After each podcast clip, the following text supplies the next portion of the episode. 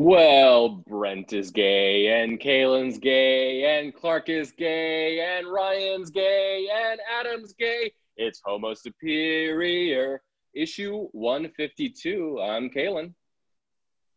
Clark. I'm Ryan. So there are three tell, of us, and you can't get your name out. there's only three of us today, and as you can tell, uh, the dulcet tones of our theme song was sung by Kaylin instead of Brent.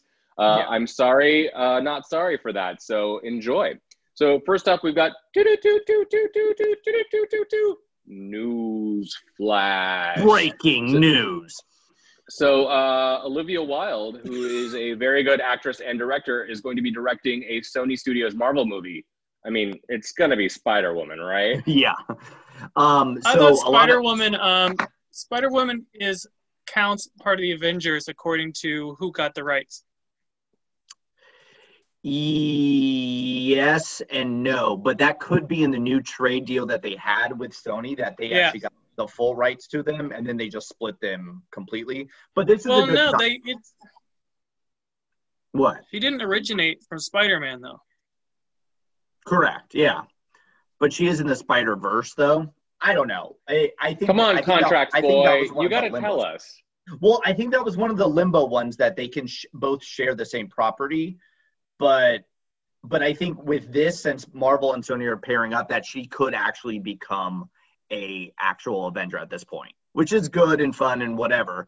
Um, with that in mind, everyone's reporting. Have, what? She does have her new comic coming out later this um, next month. Yeah, Spider Woman um, does. I mean, with that in mind, I think everyone's thinking it's probably Jessica Drew um, which is the most well-known Spider Woman. Um, but just for a fun game, is there any sort of female-led Spider character that you would like to see come to the screen? Madam Web. Madam Web would be fun. I think she'd be great. Let, us let's, let's not be ageist. Which, which Madam Web? Okay, yeah, the one the who's dead now. She's the best the original. He did. Well, yeah. I like I like Arachne better than her, but I like her Arachne as Arachne instead of as Madam Web. Yeah. So so this is a big um, moment I, because Olivia Wilde. It's the first time she's actually directing her second film. The first one was Booksmart, which did really Smart, well. excellent. Yeah, yeah, it was really done well. Um, with that in mind, I think it would be kind of cool if she did lean into what she did with the other ones. Like, I mean, she had young voices down pretty like it. She did an amazing job. So, could she do like a Spider Gwen? Or, yeah, I was thinking that. Or even Spider. Cindy Moon or someone like that. Like just someone in the Spider Verse that's maybe not um, a full grown lady like Jessica Drew. Um, but either way, it's pretty full exciting. lady. A full grown spider lady. Well, we've already been introduced want... to Gwen we've already been introduced to Gwen in Into the Spider Verse, so that would be kind of cool. And I wouldn't mind a Silk movie as well. I like Silk a lot as a character. I'm sorry, Clark. What were you saying? I just want Black Cat. just a statement. I don't really, I don't, I don't really care about most of the spider or spider folks. I like, as I said, I like Arachne, but I like the ones that are attached to the Avengers more. I like Spider Woman with, with her most recent series, where she didn't really have anything to do with any other spiders. She, I mean, she obviously is the right choice because she fits in the best, and you could kind of work in her like Hydra ties and like some other fun stuff. Yeah. And like, yeah. you could easily work her into the back history of the MCU like super easy. Oh yeah, like Maybe they would have like to, a like, double agent for Nick Fury or something like that. So totally. Still feel like she's yeah. too heavily involved in Avengers stuff. They would have to both use her, or or she wouldn't be able to be part of Sony at all. Well, Clark, yeah. I have terrible news, but sometimes people who get individual films turn up in the Avengers. You know what I mean? I'm not saying that. I'm just saying she would have to be heavily involved if they're going to split. Yeah, that's true. Well, let's move on. Uh, so, uh, a movie that is coming out soon, uh, New Mutants, uh, in the theaters apparently, because people are still doing that. Uh, the director is actually a piece of shit. Ryan, do you want to expand on that? Oh my God. Okay. So, the director has made a statement. Um, and you can look at it two different ways. So I think they're trying to strum up some press because they're probably going to release this at some point pretty soon, probably on video on demand of some sort. But the director made a comment and he said basically, if you can go to a house party with 700 people without masks on, then you can put a mask on and go to a movie and maybe get their rocks off in a more productive way. um, That's the dumbest thing I've ever heard. That's like uh, Jim Jordan saying, if you can go to a protest, you can go vote in person. It's like, that's okay. That's not the same thing. It's um, not. It's not. It's not. Who the hell are these 700 people? it's the Fire Island gays. Oh God. Yeah. Well, I don't want them I to go to a movie with me. I mean, there is that, and then it's all the people that were like in Missouri over Memorial Day weekend at that river, and it's like, like so many of them like got COVID as a result of it. It's like this is not a good example. Like it's terrible. Look, everyone at you, UNC Chapel Hill's getting ill now.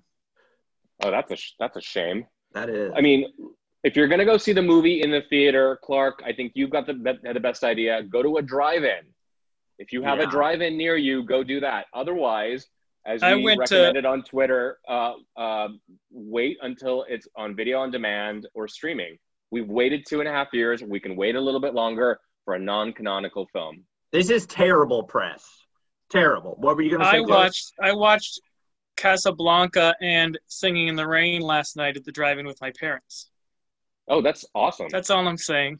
That's fun. That's, what, and two, I'm assuming it's gonna. I'm assuming when when New Mutants comes out next Saturday, I'm assuming or next Friday, excuse me. I'm assuming they'll have it. They never tell you until about three days in advance what movies are going to be there for a week. So yeah. we'll see. I'm assuming I'll watch it there. You guys should drive up some night and watch yeah. it there. uh, we'll do it sometime. I'll be I'll be out of town next week, but maybe when I'm back. Um, so Marvel is launching a second Wolverine title because one is not enough. This is the 90s again. It's Black, White, and Blood. Uh, it's an anthology title a la Black, Batman Black and White, if you remember that, where it was like, uh, you know, vignettes, like three or four stories told by different creators. Um, it's going to have kind of that Sin City aesthetic where it's black and white, but with like, you know, when red is brought in when there's blood because it's Wolverine and he goes stabby, stabby, stab, stab, stab. The first issue actually has some really interesting stories. The first one, uh, of course, we're going to start with the Weapon X flashback because, you know, yeah, obviously, by uh, Gerry, D- Gerry Duggan and, and uh, illustrated by Adam Kubert. Solid team. Gerry Duggan, of course, is writing Cable and uh, and um, Marauders right now. And Adam Kubert is one of the main artists on the Wolverine series.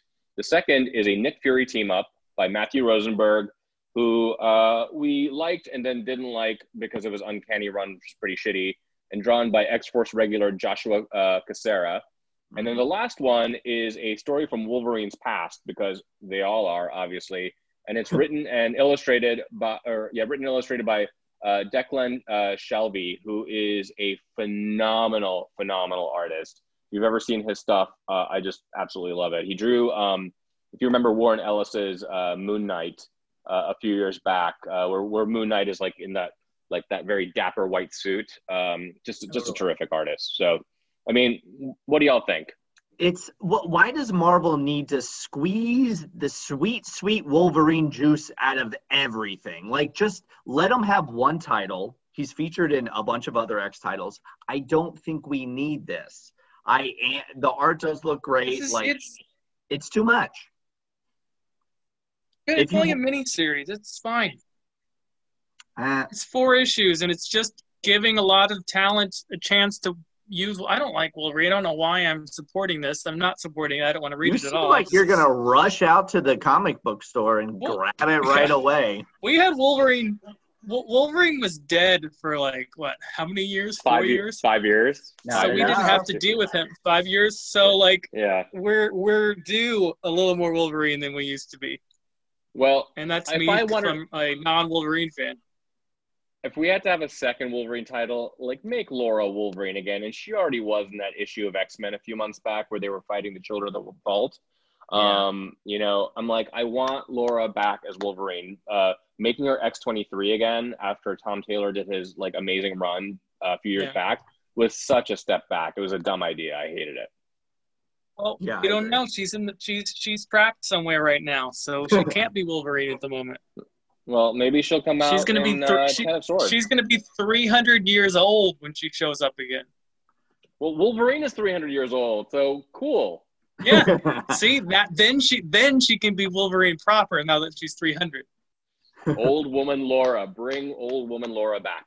Uh, okay, so Mhm. keeping on Marvel Comics, uh, in advance of the uh, Eternals movie, which is now slated to come out next year, uh, we knew this was going to happen. Uh, there was going to be another Eternal series. Uh, I've never been a big fan of any of the Eternals comics, even the Neil Gaiman one, but I am excited for this because a it's written by Kieran Gillen, who we love. He did Young Avengers and Wicked and Divine and Journey into the Mystery, like wonderful, wonderful series. And it's illustrated by uh, Esad Ribic, who is phenomenal. He did uh, Jonathan Hickman's Secret Wars. Uh, he did um, the early issues of Jason Aaron's Thor. Just fucking tremendous artist. Like I am excited for the two of them to redo the mythology. Ryan? It's um yeah, it's very exciting actually. It it you know it's going to look phenomenal. I think the Eternals have never had that problem when they uh, produce some sort of like title. It always looks great. The story may be meh, but um one thing they've uh released the the variant cover for number 1 and it has Makkari um, which was formerly a guy as a woman on like in the hand of one of the um, celestials so it's um, they're they're very much leaning into what the look of uh, the actual movie would be because it's a, a woman of color that they hired to be that role in the Eternals movie. So Yeah. it so they're definitely leaning into it. I think for this, when they're not established at all, this is the right move. But like it gets trickier when like, you have like a long history. But I, th- I think this is the right move for them. I'm, I'm excited Yeah. for the series personally. Yeah. Do you Mark, like it? what do you Clark? think?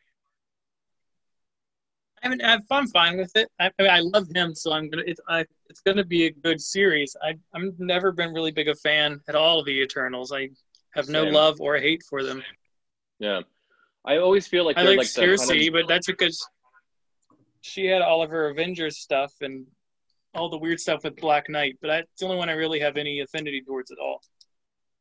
I feel like the Eternals are like Jack Kirby's like redheaded stepchildren. Uh, like clearly, you know, he had a um, he was a, an architect of early Marvel, then went over to DC to do the New God stuff, and then when he came back to Marvel, you know, doing the Eternals was like it's like New Gods, you know, redux a little bit, but like Totally. not as interesting.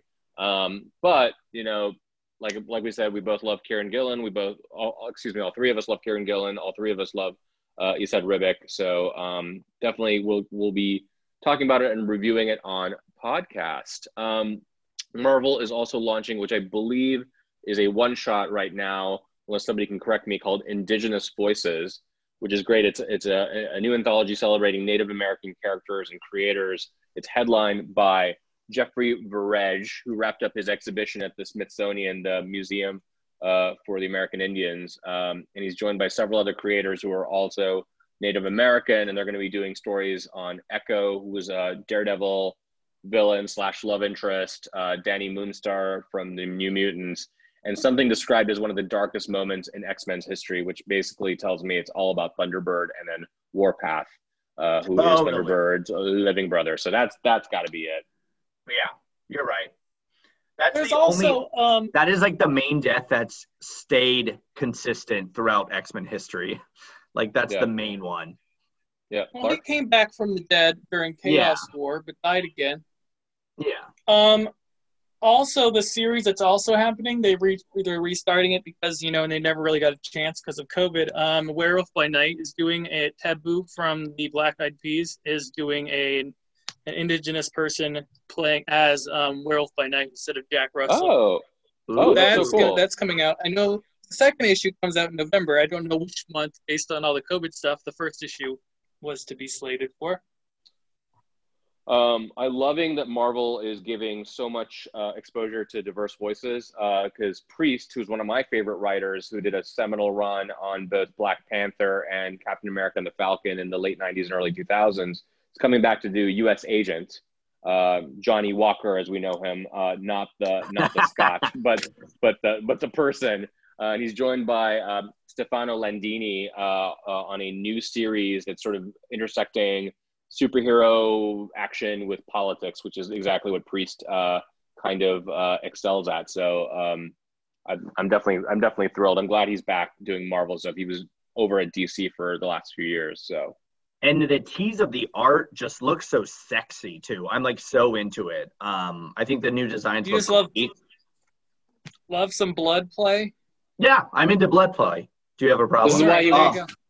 this is why he wants to like you know definitely like read the new Wolverine anthology series, Red, White, and Blood. Uh, I've liked U.S. Agent ever since Avengers West Coast because he's just such a dick, and whenever he's on any team, he shakes it up and is just a complete piece of asshole about. And he loved it when he, he he really grew up in a good way on in the Thunderbolts when he was involved with them. Um, I think that's yeah. his last big claim of like series. His long, so I'm longest, excited yeah. to see where he is now. I yeah. I've always loved his original costume because that's what Steve Rogers wore when he gave up being Captain America and Johnny Walker became Captain America. I actually love that long form story uh, uh, of like you know like I think it lasted like 30, 40 issues uh, back in the late '80s.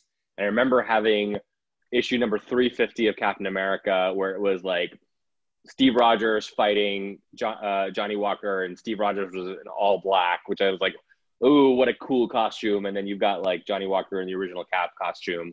Uh, it was a really good storyline, and like he's a great character. I, I I love that like Marvel's find different ways to like kind of keep him going, and obviously this is going to be. I think this is going to be really good. So while Marvel is expanding, DC is contracting. We've talked in the last couple of weeks of like all the various changes that are happening there. Um, a lot of editors got fired, as we mentioned last week. You know, a lot of books uh, that were on the kind of on the the verge or the edge are getting chopped off. Some of them were already planned, like Suicide Squad. Tom Taylor uh, got on Twitter and said, "Hey, we'd always planned it doing as an 11 or 12 issue series, so you know, no biggie." But books like Young Justice, um, Batgirl, Justice League Odyssey, Teen Titans, Hawkman, and several others um, are definitely getting the cut. And I believe uh, Clark, you pointed out that this was going to happen at one point with uh, Generation Five, anyway, which is going to be like the next phase of, of DC yeah, Comics. This but was the game plan until it was not the game plan anymore. Um, yeah, yeah, I don't know. I I don't really know. I, this is definitely a put a hold on it because of FanDome coming out which is when they're going to release all the new information about any series that are coming, anything about movies and television and blah, blah, blah, blah, blah, blah, blah. So they can try to get fans not to hate them as they've done in the last two weeks. Here's what's going to happen as of, four Bat- Batman titles, five Superman titles, six Wonder Woman titles, uh, and then 25 Justice League titles. Wait, You're saying, okay. Clark? I love that. Yeah, idea. no, that sounds okay. right. I think they just do um, they say one of the main three. So it would be like Batman and Hawkman, Wonder Woman and the Teen Titans. You know what I mean? Like you gotta like mix them up to actually fuck it. Like do Wolverine in the end. yeah. Good God. Um. So FanDome officially has decided they're going to do two different days, two weeks apart. So any of the news is going to come out weirdly sporadically for the next month. I just don't. I don't know what to do with DC. I mean, I, I never really wanted to do with DC, but I now I don't even want to touch it. I, I can get on board of them trying to centralize stuff and just trying to make, but they're making it so complicated. I want to be on board, and I'm like, what the? What is happening? I have no idea what's going on. I Kaylin, actually, what? Tell me why. Well, I'm more worried about the opposite. I think they're simplifying it and as a longtime DC fan, the complexity is what I like about it. Um, I think they, like as we talked about last week, they are going to move towards more digital only and like bookstore uh, centric stuff, which is cool. It might be very new new reader friendly. I think new readers are great. Like we got to find a way to do with that, but there are still long term fans of DC that love the mythology and like and clearly like we've had revamps after revamps, reboots after reboots like but like them chucking it all away and maybe they're not going to do that but it feels like they are um just feels i don't know like it just makes me kind of sad as a dc fan you know um totally yeah here's a why do people like DC? And not about characters, not about stories. Why do they like this universe where the company keeps rebooting it to the point where they've had 500 different origins? I, I feel like I'm I if I was a DC fan, I would be constantly losing the history I love constantly, just over and over again. It's like four Yeah. four times now. Yeah. Yeah. Hey, let's so, explain that. Speak on that. so if you are a DC fan between the years 1985 and 2004, like, and that was me, Yes. like, that was like the heyday of, of like getting into, I got into comics in the late 80s and then, you know, really in the 90s. And so, like, the 90s, you know, get a bad rap for comics, but DC had some really wonderful titles. And they really kind of built on this whole mythology of how um, everything collapsed to like one universe, one Earth. They got rid of the multiverse and Crisis on Infinite Earths, and it created a sense of legacy. Like you started with the Justice Society, you had the Justice League, and then you had you know some of the newer characters in the Justice League, like Wally West, uh, you know, and Connor Hawke and uh, Kyle Rayner. Uh, and then you had like you know the the future of the Legion of Superheroes. It created like a consistent timeline. The problem really started, I want to say, in the 2000s, first with Identity Crisis, which was Brad Meltzer's miniseries, which was him basically doing uh, his shitty version of uh, Alan Moore doing the Justice League. Like it just was like it, it left in such bad taste. I mean, like Sue Bridging, uh, fridging. along.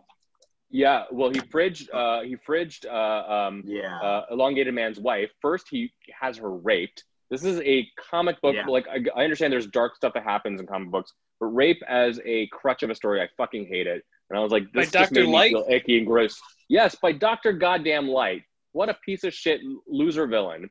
Wasn't um, fridging sort of like coming from this too? That term sort of came out of that too? Or No, was no. it It, it, it came out from Green Lantern when Kyle Rayner was introduced. Uh, he's you're first introduced to him and his girlfriend, who is uh, like an amazing character, and like she's like kind of helped him become a superhero. And at the end of the first of his first issue, she is uh, killed he by a new a fridge? yeah, she's killed by a, a villain um, uh, named Major Force, and like he puts her in the fridge. And so Gail Simone, who's a you know very famous uh, comic book writer that we've read a lot of her stuff, came Yeah. up with that term. Uh, but yes, what happened to Sue Dibny was refrigerant. But beyond that, then you had Infinite Crisis, which was uh, DC's attempt to re to bring back the multiverse Mhm. okay, cool. Uh, it didn't quite stick. And then you had multiple like uh, storylines after that, like Final Crisis. Again, a really good story written by Grant Morrison, but didn't quite stick. And then you ended up having Flashpoint and the creation of the New 52. Okay, didn't quite stick. Then you had Rebirth with the the in, the introduction of the Watchmen characters. You had Doomsday Clock. That was delayed. Uh, didn't quite stick. Now you have Death Metal, really fun storyline. We're going to talk about uh, the source book a little bit later in this podcast. But what's going to be the end of it was supposed to be Generation 5. And now who the hell knows because DC is restructuring the way that they do business. Um, and it is frustrating as a fan. So, Clark, you're right. But for me, it's like pure nostalgia of like the heyday uh, in the late 80s and 90s and even Yeah. even partially the early aughts. Well, I meant even before that. Like, if someone was a fan from like the '70s on, and suddenly they lose lost all that history. Yeah. Like Eh, all what- those back when- what year are was, uh, basically Crisis on- Crisis on 1980 Infinite Earth, '80. 19, Three? 1985 1985 yeah and i think if like the one the internet didn't exist back then not in the way we think about it but um i'm sure if it did i'm sure there'd be like all these like you know fans like going after creators and editors on twitter and facebook but uh there were people if you read the letters it's like well uh you're throwing out you know all this history but what ended up happening was in most in most cases it created a, a little bit of a better history even though it was really in- inconsistent Frank Miller doing Batman Year One, John Byrne doing Man of Steel, George Perez doing Wonder Woman. You know, it created, in some sense, a more cohesive universe and it modernized the characters to a certain degree. I mean, there were some really awesome stories that like resulted in the wake of Crisis in the late '80s. Um, you know, some bad stuff too, obviously, but like it was, it felt, it felt cohesive and it felt like uh, it created generations. I like the idea of like heroes passing the torch down to the next generation of characters. Like Barry Allen dying in in Crisis of Infinite Earths was amazing. and the fact that Mhm. Wally West, who was a sidekick for decades, becomes the hero, becomes like the titular hero. What a fucking great thing! And then you know, uh, DC decided to backtrack in the 2000s by bringing Barry back and making him the Flash. So I don't know. I'm pretty yeah, frustrated. it, that with one of the cool things about DC, but like to sort of just swipe it completely clear, it's like outrageous. Um, Yeah. Kaylin, I have a, I have a I question. just want to. Re- yes. What's You your don't want- question? Um, my question is: Is there any other stupid DC news that's come out this week? Uh, yes, there is. So, uh, speaking of uh, messing with time, Flashpoint, which is supposed to be the Flash movie, is there, and it looks like both Ben Affleck and Michael Keaton are going to be cast as Batman in the Flashpoint movie. So, Batfleck, we are not rid of you. Ryan, you've got something to say. Okay, so this, I'm of two minds of this because Ben Affleck coming back is just like who gives any no one. I mean, uh, we know Zack Snyder fans are excited. Other than that, that's pretty much it. I think Michael Keaton coming back is really super fun though. Um, but I don't fit. I they're throwing in so much. I feel like it's going to get tied into continuity of like the CW shows. And I'm just like, I'm worried for this film because I want it to be good. I want DC to have great films. And I'm super worried, honestly. Clark, speak on this. I want both Batwomen to be in it. Yes. Yes, I'm. I, Yeah. I'm. Ruby Rose. I want. I want Ruby Rose in it. No, honestly, then- I mean, And I Halle. Berry and Go- Eartha go- Kitt and yeah, all of them. Lee Meriwether. oh, I Okay. saw an Eartha Kitt movie recently. That'd be so fun. Alicia Silverstone. Ah! um, so if they're going to follow the Flashpoint storyline, uh, in that it's not Bruce Wayne who becomes Batman, it's Thomas Wayne because um, his, Bruce gets killed and Martha becomes the Joker, and so I'm hoping that Michael Keaton is Thomas Wayne, and that's the only reason I want to go see this movie. Okay, the yeah, only yeah. reason. and I'd be on board for that. I I have time for that. Um, I'd like to see him back in that role. That'd be super fun. Also, Yeah. they're on HBO Max right now, so I recommend everyone going on there to watch all those older Batman films. I watched uh, Because they'll drop Batman them at and Robin. any point in time. Say what? I said because they'll drop them at any point in time Yeah. for some apparent reason. We have no measure of how long they'll be Yeah. there, so just watch them Yeah. now. They're not So, like uh, let's collect all our stuff. It's like let's have our stuff for a bit and then hide it for a while and then maybe bring it back later, but not tell anyone. Um, Fucking so WB you is said- a goddamn shithole mess. It is a mess. Uh, Ryan, you said you watched Batman and Robin, the Joel Yes. Schumacher abortion. So oh did you oh my hear? word! And we should do a review of this one day because it is probably the funniest film I've ever seen in my entire life. It is so over the top. I can't believe they planned a sequel. We should just do a whole Homo Superior extra issue on that because it's so I. only if we can get high as balls before we watch it, and then like I just want to like I, I want to be like on an altered level of consciousness The, as the good as the good thing is even if you're not smoking, you'll feel high as hell when you're watching it because it is I'm stupid high. outrageous. on life. Well, did you hear um, the the rumor was that uh, Joel Schumacher was supposed to do a third Batman film that was supposed to go in a darker direction. I think it was called like Batman Triumphant or something. I don't It- remember what it was called. It was Batman Unchained. Oh, Batman Unchained. Okay. Yeah. And he was actually supposed to bring back the older cast members and like hallucinations for the from the Scarecrow. So like Yes. the old Joker would come back, the old Riddler would come, like all those old actors would actually come back, would which would have been phenomenal and maybe closed it out in a more successful way. Or they could just do it in Flashpoint movie, you know? At this point, Yeah. DC's like whatever. they brought Joel Schumacher back from the dead just to direct this film, right? Um, so, um, uh, Ryan, I need you to speak on something that's giving me life day. I Mm. hate you, but I love that joke. Um, okay, so Lego Star Wars Holiday Special will be coming to Disney Plus on November 17th. To give a little backstory, um, there was a holiday special done many, many moons ago, um, and it was about Life Day. And so it was Chewbacca, his wife, and his child, which were never seen again, all got together. They had to stop a stormtrooper. They watched a music video. A stormtrooper showed up, and then um, he then he kind of laughed, and then Han shows up. It was nonsense. It was gold. It was it was amazing. It was a moment we, in time. We found out we found out that that Bea Arthur is part of Star Wars now. Yeah. She's, She's canon. my favorite canon. part. She's canon. She's She is, she's canon. canon. She's singing a song in the cantina. I love her. I I would love any sort of nod to this, but we found out recently that um, this Lego special will actually be a sequel to the Rise of Skywalker. Finally. so it is the most in canon thing we've got going on. so everyone's wondering like did rey become a jedi is she like some sort of like gray jedi or is everyone dead is the, the first order gone i assume this lego movie will resolve all of that shit and way more Amazing. I, I just Well, we're want a gonna- scene of, in, is- in God. I just want a scene where um the old lady asks, "What's your last name?" but in Lego form. yes. I need that. I need that scene. I need that scene. I I, I do, and I do We're need gonna have yes, we're gonna have Rose for sure. I was gonna say we're gonna have Rose finally for more than the seven seconds she had in that film. Oh, um, Yeah, I don't know. It'll be- Idiotic and a waste of time. I don't i would, I'm gonna I would like to see on i'd like Disney to see Plus. Chew- I don't care. i want to see chewbacca's family come back you know They're they're nice people. Yeah, They're They're a good great. little family. Yeah, I wish they Harry and never the Hendersons. existed. that's dark as fuck, Clark.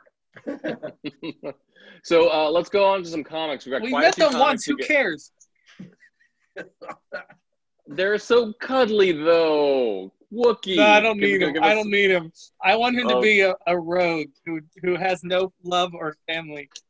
All right, all right. Well, let's move on to some comic books. We've got quite a few issues to go through first. So first up, it's Empire X Men number four, the end of this miniseries, which is fun as hell. It's so fucking wacky. So we see uh, kind of a flashback sequence where Wanda enlists Doctor Strange to help her unring that bell from issue one. That's supposed to take about 30 days. Now, at the end of day number 30, we see um, uh, the X Men still fighting the uh, zombie mutants and the Cotati. Um, and a resurrected Explody Boy meets his zombie self, which is one of my favorite sequences in the book. Uh, That's Beast amazing. Steal so good is so good. Uh, Beast steals Hordeculture's MacGuffin. I don't even know what it was, but it was some kind of amulet type thing. Uh, Mistress Illyana is looking for some slaves. Uh, that was an amazing scene. And Wanda, you know, just remains a sad bastard at the end of the book. But um, Clark, I know you have a lot to say about this. This this I mean this series is my favorite thing that's come out of Dawn of X by far. I do like the fact that all the writers have come together to, together to write this. I don't know, it's just so much fun. I, it made me like Wanda again, but I like her because she's terrible. Like Doctor Yeah. Strange just eats her alive here, and it's funny and just it gives her characterization that we haven't gotten an interesting characterization from her in ages. And this is interesting. She's just a complete fuck up who's Yeah. trying to, but failing constantly. And, Absolutely. and we already talked about, but Explodey Boy, I want Explodey Boy- Boy to be everywhere all the time. Great character. It's um he just- definitely uh, needs to show up in like uh, a younger mutants title because he is phenomenal. I don't know what he really does except explode a little bit, but like him and maybe his former girlfriend that he maybe kissed, um, like I I want them around all the time. They're so just Oh my good. God. to see like Explodey Boy's normal life. Oh my God. Yes, Caleb. How great would it be if she was on, if he was on New Mutants and started dating Boom Boom? They could explode together. He's a little young for her, but yeah, I'm into it Yeah, still. yeah. I'm still into it. Yeah, oh God, I would Seems love it. illegal. He She's a Caleb, freak. She'll sick. go for she'll go she'll go for the younger one. She's a No, weirdo. no, Ryan, Yeah. your favorite character. Nah. Um, I do, I Don't- do, don't, I do want rude. them to, I do want them to bring this, uh, this relationship of Doctor Strange hating Scarlet Witch going forward, just being like, You are Mhm. the worst. I want them to bring that into the MCU movies. I want them to do everything because this is it's a great dynamic of like Oh, this I loved it. But Yes. over, Loved it. that's so powerful that keeps just striking out left and right. I loved it. over in Strange Academy, she's one of the teachers. I don't quite know why he's hiring this woman who he thinks is a fucking idiot. Well, she is talented in some things, just not most. things. Hey, remember the X Men hired Spider Man at one point to be a teacher at their school, Oh, and they all thought he was a fucking idiot. Spider-Man um, and the X-Men. yeah. Who could forget? Uh, great series. Let's he had on to he just had one class of misfits. Um, yeah. And it had What one of the happened greatest in panels. Excalibur, Kaylin? Uh, sure, Excalibur number 11. We've got uh, Otherworld, uh, apparently has its own version of the Jets and the Sharks, the white priestesses and the green ones. The green ones seem slightly less evil, uh, and they all apparently live in the Ewok village on Endor. Let's bring it back to Star Wars. Um, The externals make a, reapparent, a reappearance in flashback form. Jubilee stays behind with the green priestesses while the rest of Excalibur goes to storm the castle, or rather, Star Citadel. Rictor travels to the gate uh, that they set up in Otherworld, and Gambit remembers that he's a thief. Ryan. I have been waiting to like an issue of Excalibur, and I think it, it's finally come. Did I love it? No. But did I read it and enjoy it? Yes, finally. Like, I thought she brought a lot together. The flashback worked really well for later in the issue where Gambit sort of finds that thing at the end. I assume it's the same thing Beast found. But, like, Sure. it's, yeah. but, like, it's, it, it, it was more cohesive as an issue I think the writing is getting better and I want more from the external, so I'm excited about that. So I am excited about stuff within the issues now. So I can move on past hating this title so much, but it's, it's getting better. It's getting better. I'm trying to be I- positive. have no idea what you're talking about. I, I found this as unreadable as every other one. The the external stuff was interesting, but it's only there to feed later story. It's not. It just it felt like a clump that was just shoved in the middle. None of it made sense. I didn't care about the greens versus the whites versus the this versus the that. And we have Shogo as a dragon, but like every single issue, you forget what the fuck happened before because it's like here's a suddenly unrelated new thing, but it's slightly related, but you've already forgotten it. I feel like I have to read the last five issues in order to understand the one I just read. It's not. It's just so fucking scattered and boring at the same time. None of the characters sound like who they are.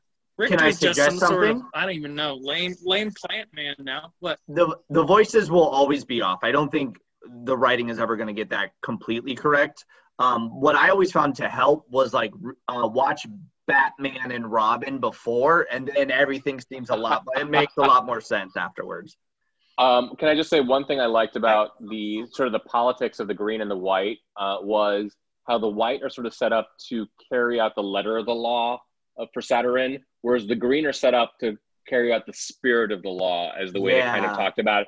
And so Mhm. they're almost like a uh, a condoned oppositional force that Saturn wants. There's something very fascinating about the sort of the political ecosystem of Otherworld that I wanted uh, Tini Howard to delve into a little bit more. But Clark is, I'm somewhere between the two of you. Uh, I didn't hate it as much as some other issues. I didn't like it as much as you did, Ryan. I, I did like that like Gambit remembers that he is a thief.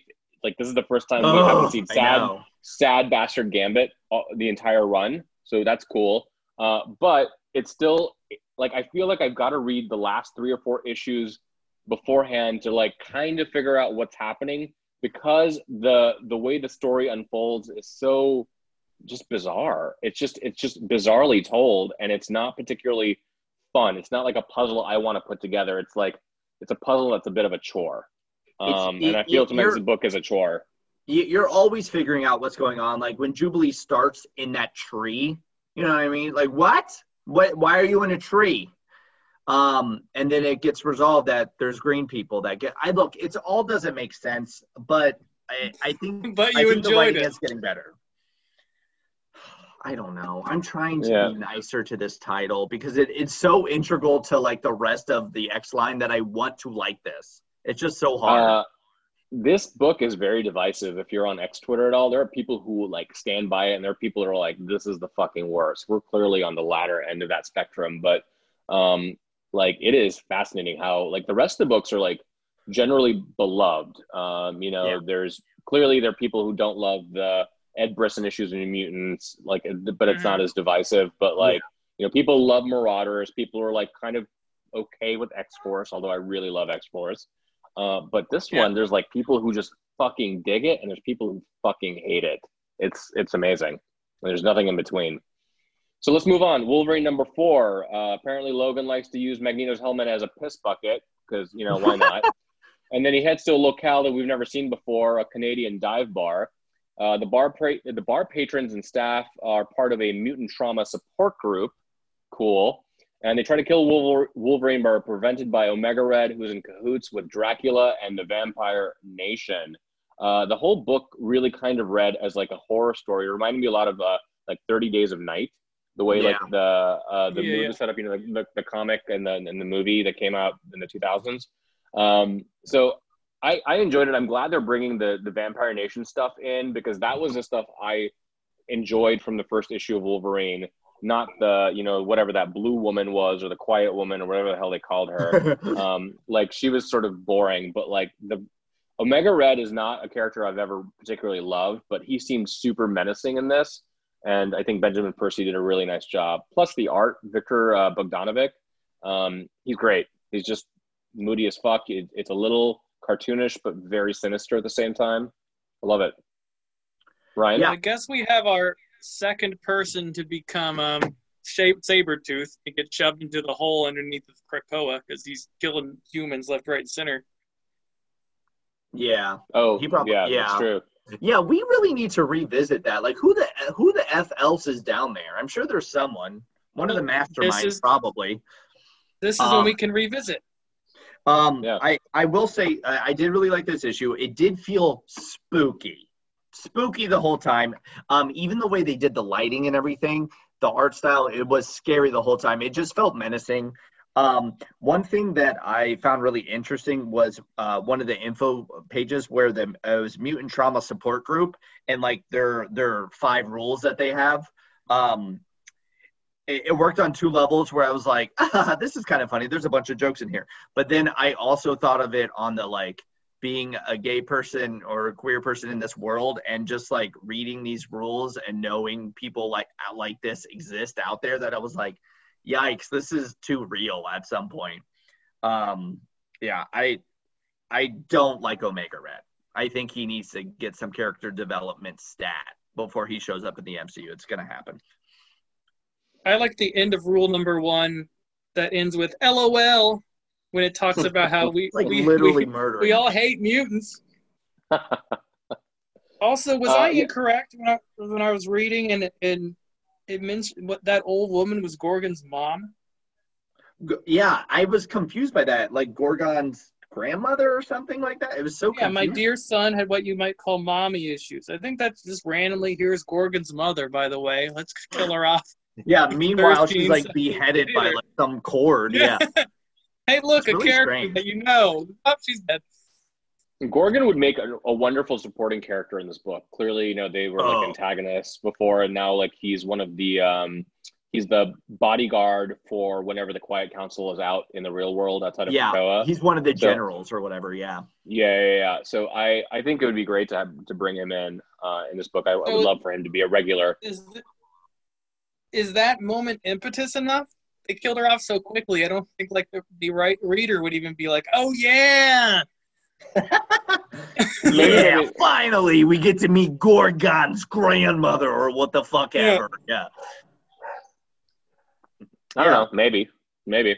Uh, all right, let's move on to Cable number three. So Kid Cable keeps reliving him murdering Old Man Cable. That's kind of very, uh, you know, uh, uh, Oedipus Rexy right there. Um, and the Space Knights are deciding to use the Light of Galador, which is the space sword from the first couple of issues, to either make their people fleshy again or to turn Earth into their new home planet. Neither column A nor column B are great. Cable's plan, of course, is to hit first and ask questions later. Thank God for Esme for being the voice of reason. Now, after a quick tussle, the Space Knights and Cable come to an agreement, plan a heist to get a time machine. You son of a bitch, I'm in. Uh, and the heist involves finding the old, uh, the body of old Cable, which is now the property of His Royal Highness Deadpool, King of Staten Island. And through some cajoling, they get the body. Uh, Kid Cable rips off the metal arm uh, of his old counterpart, which is really where the time machine is. And then the issue ends in a very creepy scene of out of Rosemary's Baby, featuring the Order of X, which is the cult that are mutant worshippers. Uh, that was very, very unsettling. It's it's a it's a good week for some spooky ass books. Truly. This is All my right. if this is my ongoing series of the week so far. I mean, I, this this series is great. It's really funny. I like what they're doing It's with the wonderful. cuckoos. Yep. Art is really good too. Certainly, Uh, Oh yeah, Deadpool was written really well as well. I enjoy. I do. I love how eloquent he is in his in his um in his note. He's such a smart Yeah. guy, but he's he he's did a full-on calligraphy note. It's so good. Yeah. I love that. I love that they revisited uh, the relationship that Deadpool and Cable had from the from their long running series in the in the 2000s that Fabian Nicieza wrote. Like that was such a good series Amazing. of like Totally. the ultimate straight man and the ultimate kook together. Uh, it's just it's so good. And he The loves space- like he loves old cable so much that he's almost an enemy to like the newer cable now, which is like such a fun dynamic to, um, that I would have never thought of. It's so fun. Yeah, Um, Also, I've been tracking all of our important swords around the X Men and Marvel universe, Please. and talk we're about that. um we're pretty much only at three right now. We obviously have Okay. Soul Sword. Um, we have this sword, the the sword of Galador, and then we have the uh, Cerebro sword. But that's pretty Yeah. much all we have right now. So it's kind of I'm wondering where else they're they're going to come in. I think every issue's coming up is going to just introduce some sort of sword. We know Apocalypse so we- gets one. We need Stabitha. We need Swordy. Yeah. uh, we need yeah. Um, I yeah, no- assume. I assume that Cypher's sword is just going to be Warlock. Yes, you think? for sure. Yeah, because they had, remember the issue of X Men uh, where Could be, yeah. uh, uh, Cyclops and Nightcrawler see them uh, talking, um, and uh, like you just flash, flash, like you flash away, and then it's it's just Cypher by himself with the arm. So like he's definitely using like Warlock as his like cyborg arm, and I do agree with Clark. I think it's going to become a cyborg sword. Yeah. Captain Uh, well- will probably get one. Yeah. It's Well, she Um, she already has I'm one. keeping She's- an eye on it. Yeah. Uh, it's and then, weird to know, see the Space Knights in comics just because the main the reason they exist they can't use anymore. Yeah. There was that I know. series Rom Space Yeah. Knight. So basically it's just a random group of people without the thing that actually made them important, just showing up Well- every once in a while and being dicks. We we all know, but what do you mean by that? Like, what do you mean? There was a series um, by um, called Rom Space Knight that was actually a freaking toy line that Marvel bought, and then they lost the rights to it, and now there's other Rom series, but I don't know. They they still have the space the space nuts that they space nuts shit. The space knights that, that Marvel created, they can still use the names and Galador and stuff like that. They just don't have any of the characters that were originally created in the toy line. What's so funny is um, IDW, which is another comic company, uh, got the rights to ROM because that's one of their big things. They get a lot of licensed books like Transformers and GI Joe. Um, they uh, decided to publish their own version of it, but it didn't have any of the stuff that Marvel created, like all the Space Knights, uh, the Dire Wraiths, which were a villain in in ROM and then became X Men villains for a few issues. Uh, so like it was all the stuff about ROM, but none of the interesting stuff that Marvel got to keep. it's very Marvel Studios, Sony Studios back in the day. Yeah. Uh, but yeah, I, I'm glad that I'm, I'm really glad Gerry Duggan is bringing in all this like crazy ass mythos around the Marvel universe into into cable. Uh, let's move on. Um, uh, speaking of another spooky ass book, Thor number six, very very moody. You had uh, bl- the Black Silver Surfer heading to Asgard to kick it with King Thor, and we of course realize it's a flash forward because we're we're back at where we left off at the end of issue five. Uh, Galactus, Thor, and a manifestation of the Black Winter having a Kiki. Um, Thor destroys Galactus, keeps his helmet, and turns into his throne room, as you do. And meanwhile, the Black Winter shows him uh, the previews for the next few months. Thanos with Mjolnir, bedazzled with the Infinity Stones, and what looks like a black Infinity Gauntlet with just one stone. Spooky AF. Yeah. We have a lot of defiling of helmets this week. We got some Oh helmet urination and some li- literally like living inside of someone's helmet. Mhm. Oh yeah, spooky week, like I Dark said. shit. Yeah. Oh, what uh, he'll be back one day.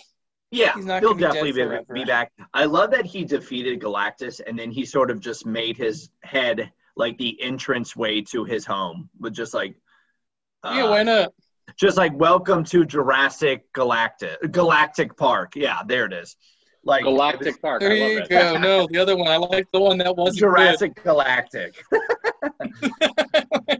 As long Yeah. as Laura Dern is coming out of the helmet, I will be happy. Da-na-na-na-na. Oh, Yeah, it was a good that music issue. Gives me, you know, it was good. Um, I'm enjoying it. It's Donny Cates. What's Diarrhea. not to love?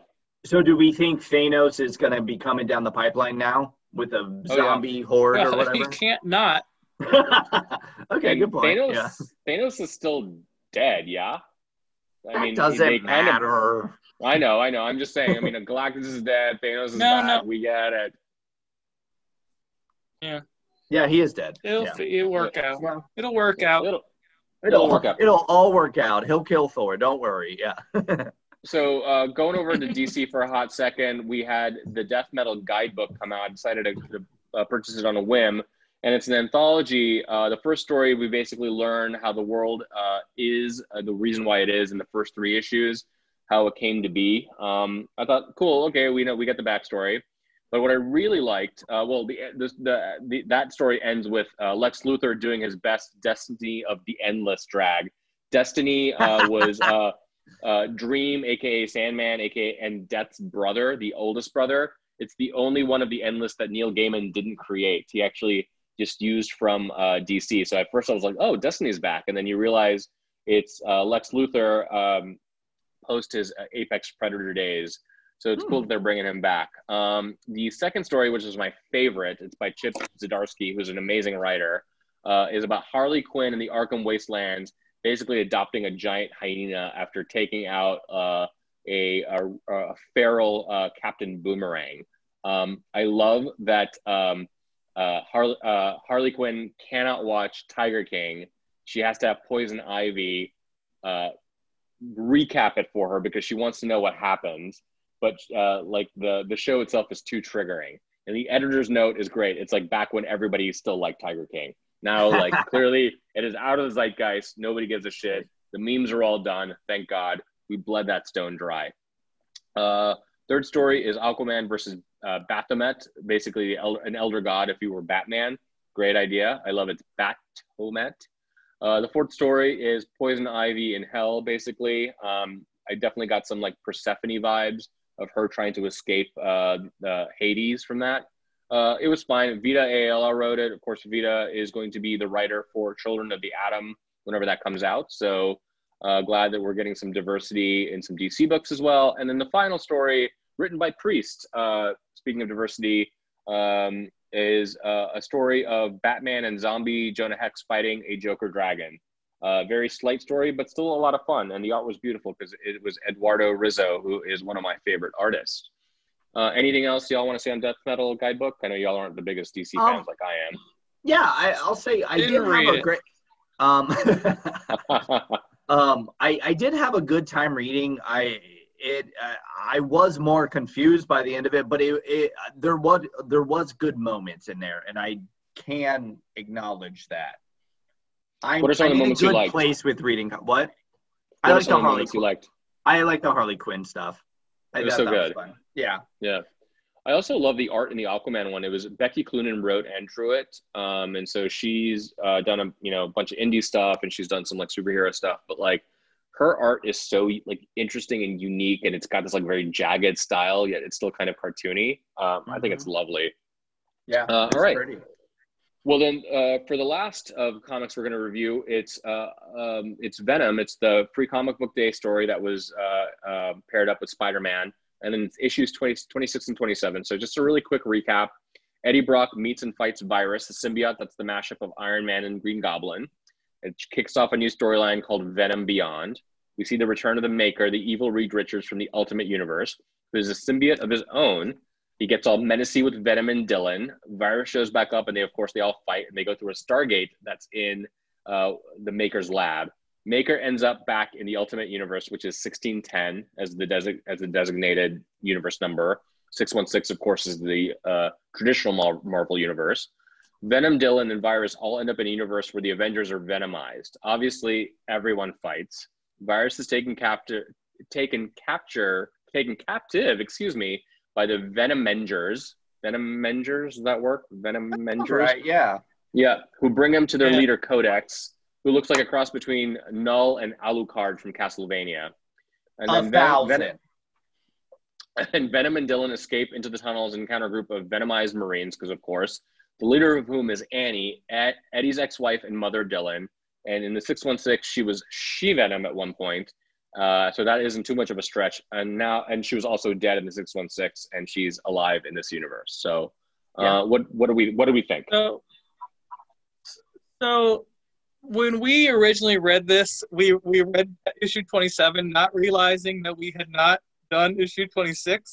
so I I was very confused coming into it from that like just suddenly they're already in this random world and I'm like Yeah. okay uh, like what's going on and I but as opposed to having to deal with it with Excalibur I just rolled with it as it was really well done and good versus coming into Excalibur I'm like I don't know what's happening and I don't want to know but I finally reading episode issue 26 made a lot of sense um I love my favorite part was when Codex takes off uh, Virus's mask and is like, I don't know that person at all. You know, usually it's like the big reveal of who it was. Yeah, and, yeah, like, yeah. Totally like, this is not the big reveal. The next ish page is the big reveal of somebody else. Uh-huh. Yeah. Donny Cates is That- so smart. I love him. Yes. that moment reminded me. Did you ever watch the Justice League animated series uh, from the early 2000s? Yeah. The one that like was Yes. uh, like you know in the same universe as Batman and Superman. Uh, Mhm. One of my favorite one-off episodes called the Great Brain Robbery. It's when Lex Luthor and Flash switch bodies, and uh, you had Flash like basically you know acting like Lex Luthor being the leader of the Legion of Doom, and then uh, Lex Luthor in Flash's body, and he's in a bathroom, and he's like, "I've got to find out who this is," and he takes off Flash's mask, and he goes. I have no idea who this is. It's like, it's like and it reminded it, it was so that good. sort of like that swerve of the reveal. It's what what I think Donny I- Cates was definitely inspired by that moment. I- Like I, can't I, it's it, happened so many deny it. times. So it's like it happened one time in Astonishing X Men too, I think. Um, something happened with that, and then one time in uh, there's a Buffy series where the guy uh, there's another sort of the same reveal where like he takes off his mat or is about to, and then he's just readjusting it, and he doesn't take Yeah. off his mat. Mhm. It's just the most fun fake reveal. I love Um, that I think this I think this series really does a great job of knowing how to use a young child in a great way. So like Dylan is not annoying. He's not like a hindrance. He's I, I find him entertaining the entire time. He's not turned into a dragon that is hurt. Like he is entertaining endlessly, which I really like. That because I think for so many times like they try so hard to incorporate kids and it just doesn't work a lot of times in the comic book stuff Kaylin, what were you gonna say no, I was gonna say I love whenever uh, Donny Cates brings the Maker back. I think Maker is one of like Mhm. the most amazing villains and probably one of the best things to ever come out of the Ultimate Universe. Like an evil Reed Richards, like amazing. I love uh, like finding uh, evil versions of really smart heroes, like like the Batman Who Laughs. Going back to DC for a second is a great idea because what if you had somebody who had all the cunning and guile and intelligence of Batman, but without any of the moral um, weight of, of Batman? Like what would happen? Some so the Batman Who Laughs is what you would end up with, and the Maker is definitely who you'd end up with with Reed Richards without any morality uh, or, or ethics. I, I, I it's just great, and Donny Cates, uh, of course, is one of our favorite writers. So just you know, Yeah. chef's kiss. Uh, it's wonderful. So uh, next week, we it's a much smaller week. We only have three comics, and they're all in Da- the Dawn of X uh, universe. It's Hellions number three, yay! X Factor number two. Let's see how this second issue does, and X Men number eleven. And also, I just want to give a little preview of something that we're going to be doing uh, in the next uh, few months. We're going to be doing a giant crossover of our own when Ten of Swords starts. We're going to be doing with some of our sister X podcasts. We'll give you some more information as it comes. Uh, check check out uh, all of that on um, our podcast, on their podcasts, and we're going to be talking a lot about it on our social media, on Twitter, on Instagram, and of course, you can always find us on SoundCloud, on Spotify, and iTunes. We've been Homo Superior, and we'll talk to you next week. Bye.